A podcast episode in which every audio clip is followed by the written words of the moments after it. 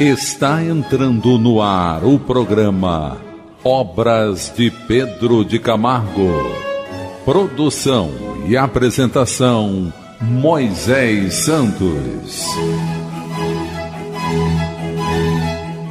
Caríssimos ouvintes da Rádio Rio de Janeiro, eu sou Moisés Santos e este é o programa Obras de Pedro de Camargo. Queremos trazer para você hoje, meu caro ouvinte, uma mensagem especial.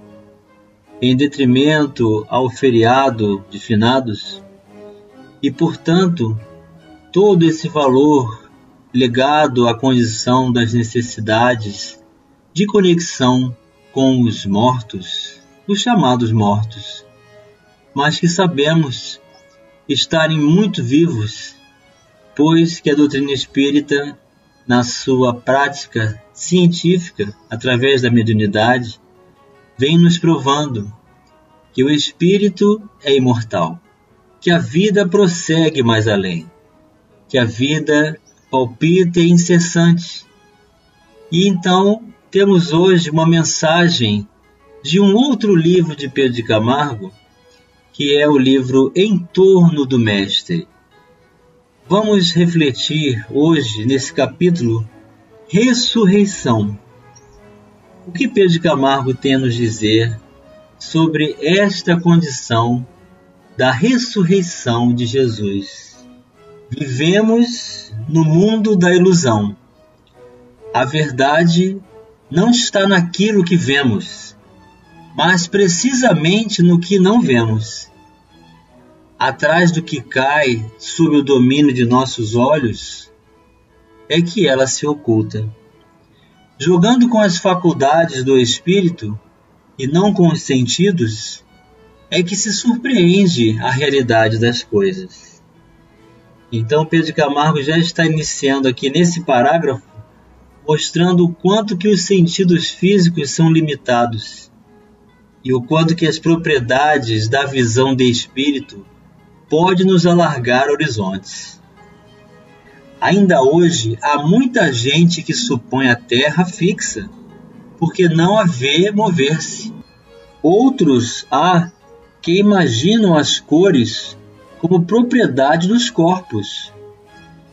E se lhes dissermos que as cores não existem, são aparências ou impressões particulares produzidas na retina pela luz, segundo a sua natureza própria, ou segundo a maneira como é refletida pelos corpos, duvidarão da nossa integridade mental.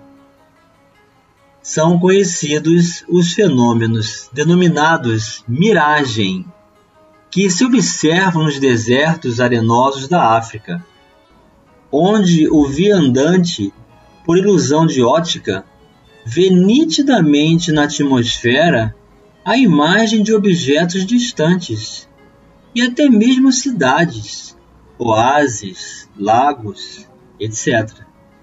E assim somos enganados a cada instante pelos nossos sentidos a propósito daquilo que nos afeta como expressão de realidade e não passa de ficções.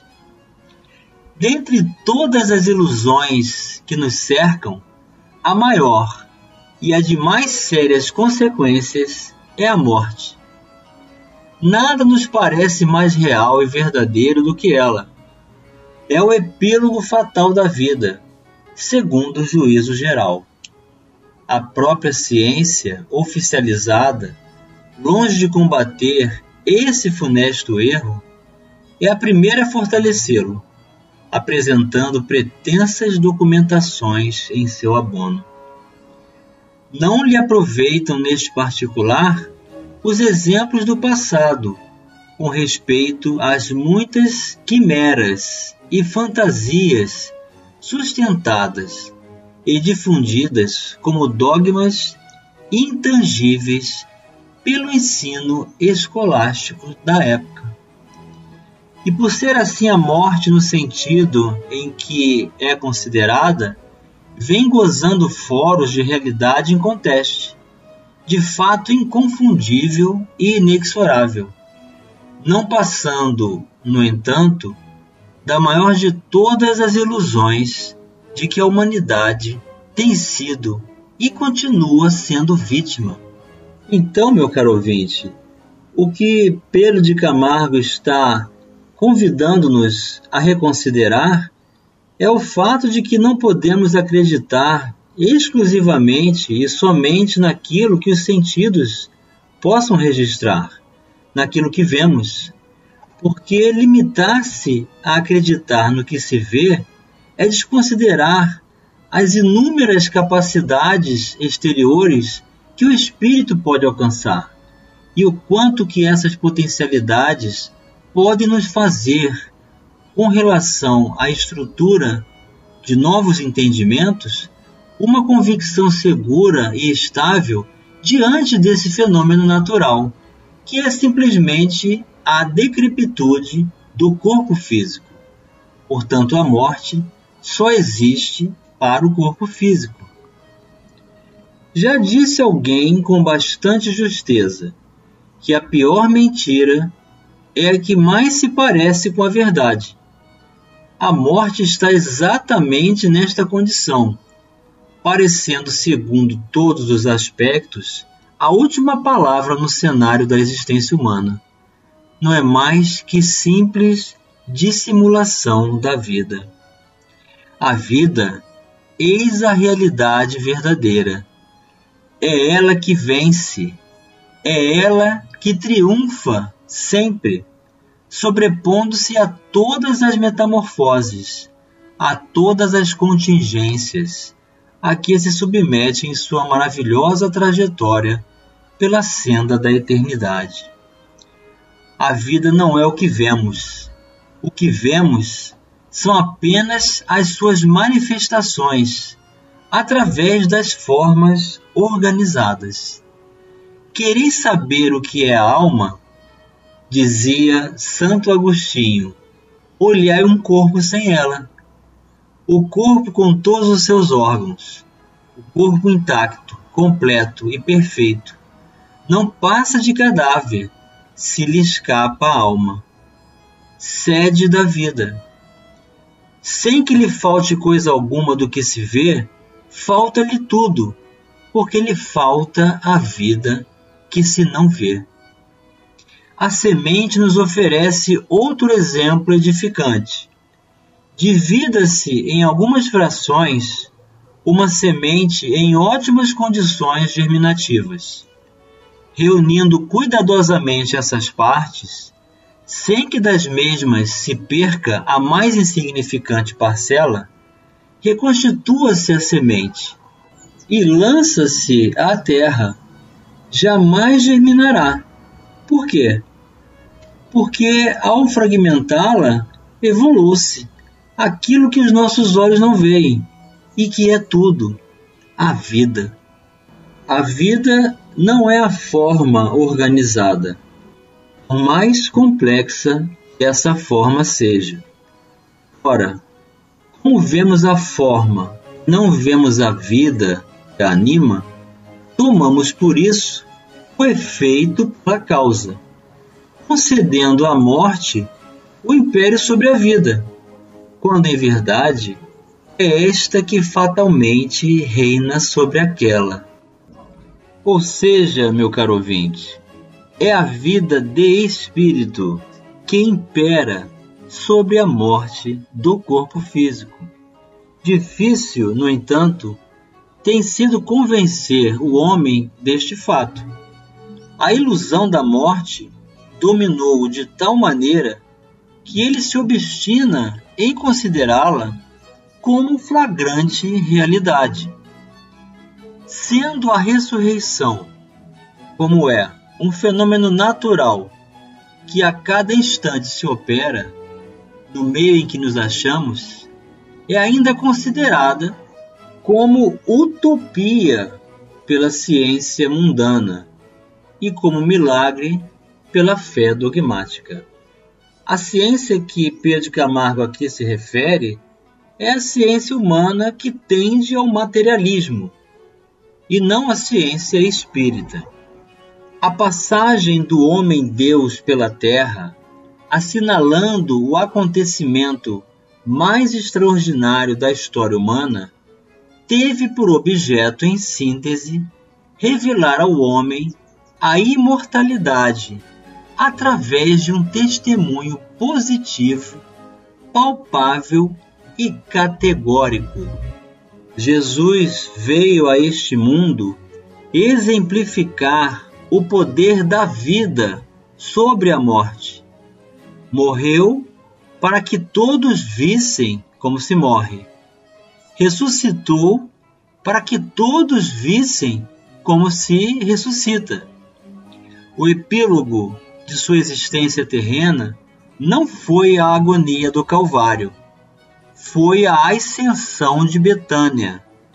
Da mesma sorte, o triunfo majestoso do seu ideal não se verificou no pátiblo da cruz, mas sim nas suas aparições a Madalena, a dois peregrinos de Emaús e, finalmente, aos apóstolos no cenáculo de Jerusalém. Vamos elucidar esse verso. Elucidando o verso. Lucas capítulo 24, versículos de 5 a 8. Amedrontadas, as mulheres baixaram o rosto para o chão. E os homens lhes disseram: Por que vocês estão procurando entre os mortos aquele que vive? Ele não está aqui. Ressuscitou. Lembrem-se do que ele disse quando ainda estava com vocês na Galiléia.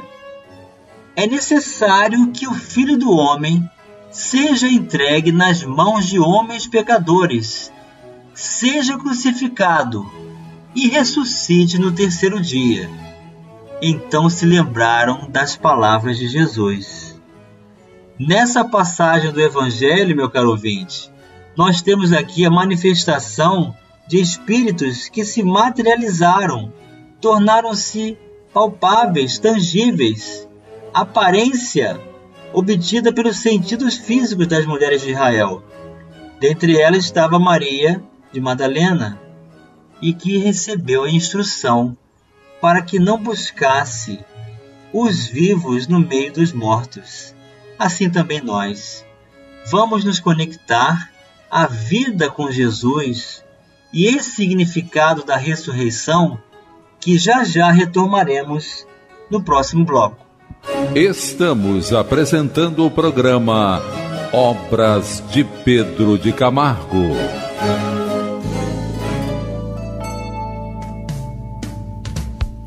Participe do programa Obras de Pedro de Camargo enviando sua mensagem, dúvida ou sugestão pelo e-mail opg arroba rádio Rio de Janeiro.am.br ou pelo WhatsApp da Rádio Rio de Janeiro 984867633 aos cuidados de Moisés Santos.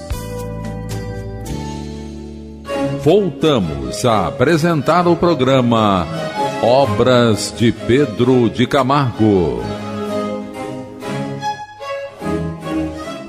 Caríssimos ouvintes da Rádio Rio de Janeiro, voltamos agora para o segundo bloco do nosso programa de hoje, em que estamos abordando, a propósito do feriado de finados, a importância das definições e valores do Espiritismo como sendo ciência do infinito, como sendo essa filosofia espiritualista que une o elemento espiritual ao material essa religião que nos leva à consciência despertada de Deus em nossas vidas, mais por um modo de ser do que de crer, sabendo que a morte só existe para o corpo físico.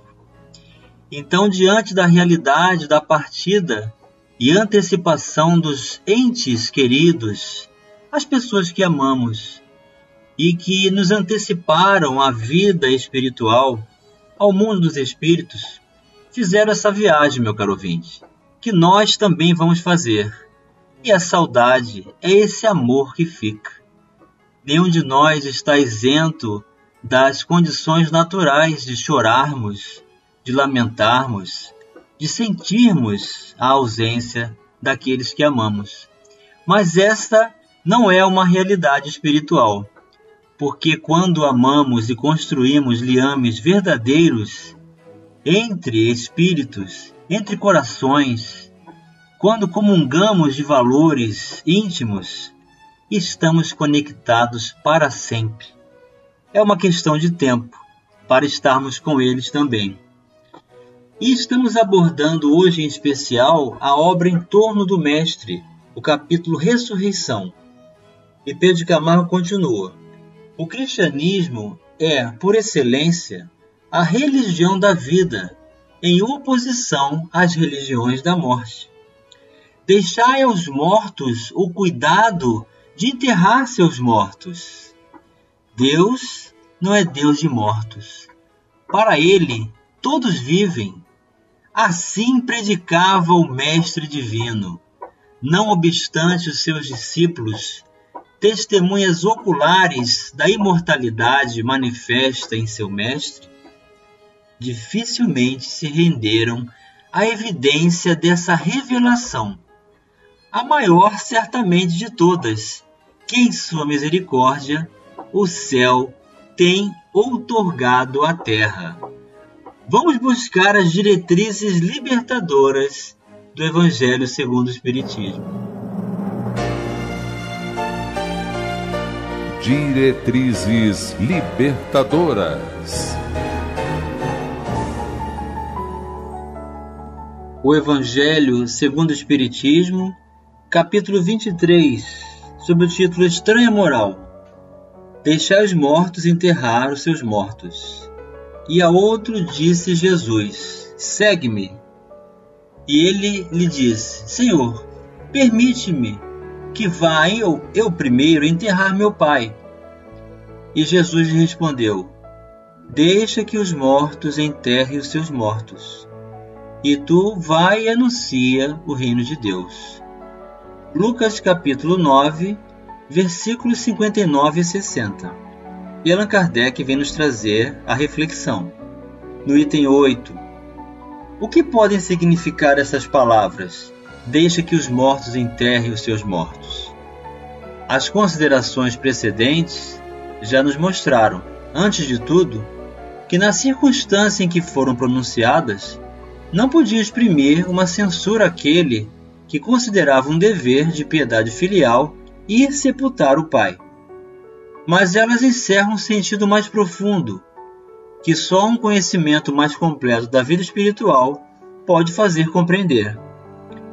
A vida espiritual é realmente a verdadeira vida, a vida normal do espírito. Sua existência terrena é transitória e passageira, uma espécie de morte se comparado ao esplendor e à atividade da vida espiritual.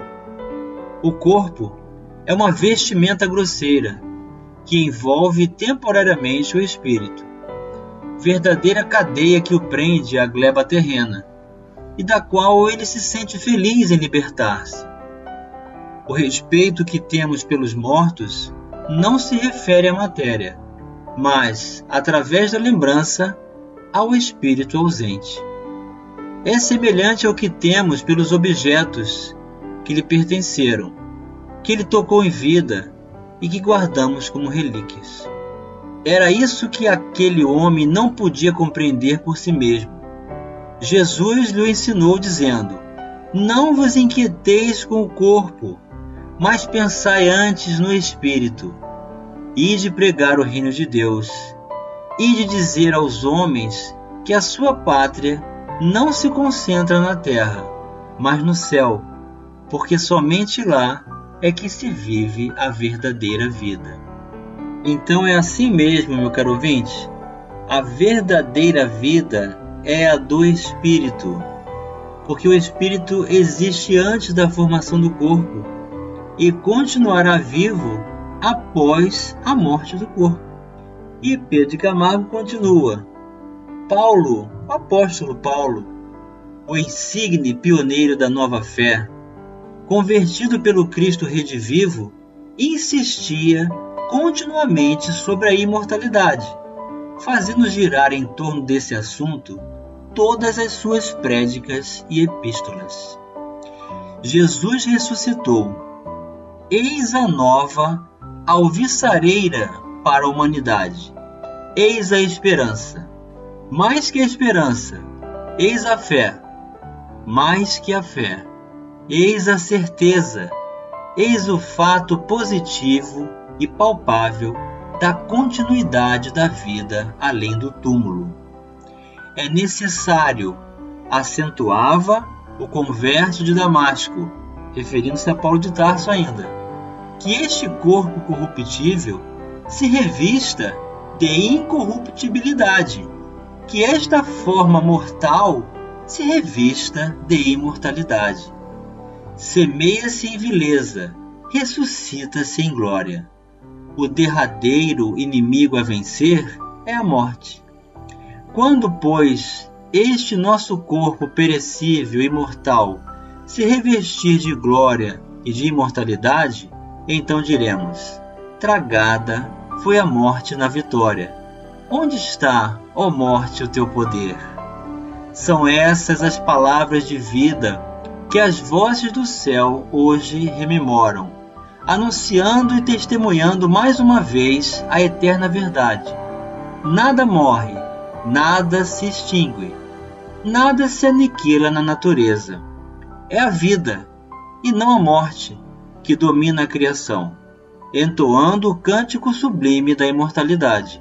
É o espírito que vence a morte, e não a morte que vence o espírito.